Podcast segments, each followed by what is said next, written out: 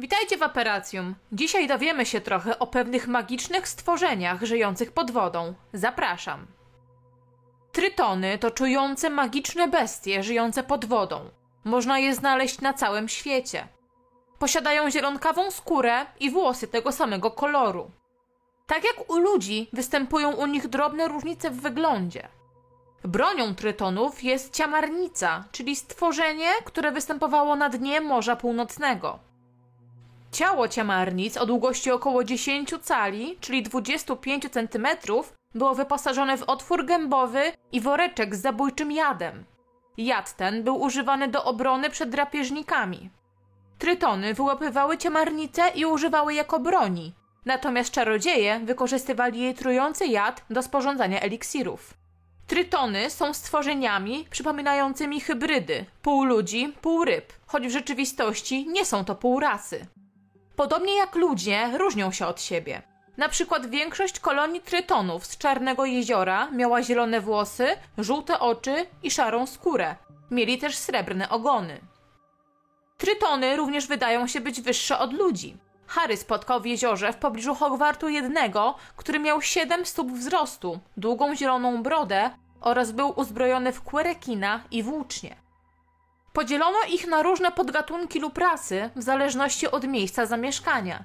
Najwcześniejsi żyli w Grecji i byli znani jako syreny. W dzisiejszych czasach syreny żyjące w cieplejszych wodach przybierają o wiele ponętniejszy wygląd, podczas gdy ci żyjący w zimniejszych są mniej atrakcyjni. Trytony są rozumnym gatunkiem, mimo że ich poziom inteligencji w porównaniu z ludźmi nie jest znany, posiadają oni wiele cech wykraczających poza cechy zwykłych zwierząt. Mają rozwinięty język oraz tworzą muzykę. Dowodem na to, że mają kwitnącą kulturę, jest to, że żyją w wysoce zorganizowanych społecznościach, z których niektórzy tworzą wyszukane domy z kamienia i znani są z oswajania stworzeń, takich jak druzgotki, hipokampy czy właśnie ciamarnice. Inne oznaki ich inteligencji to wytwarzanie biżuterii i broni, produkcja sztuki, zarówno obrazów, jak i posągów oraz zdolność do porozumiewania się z ludźmi za pomocą gestów.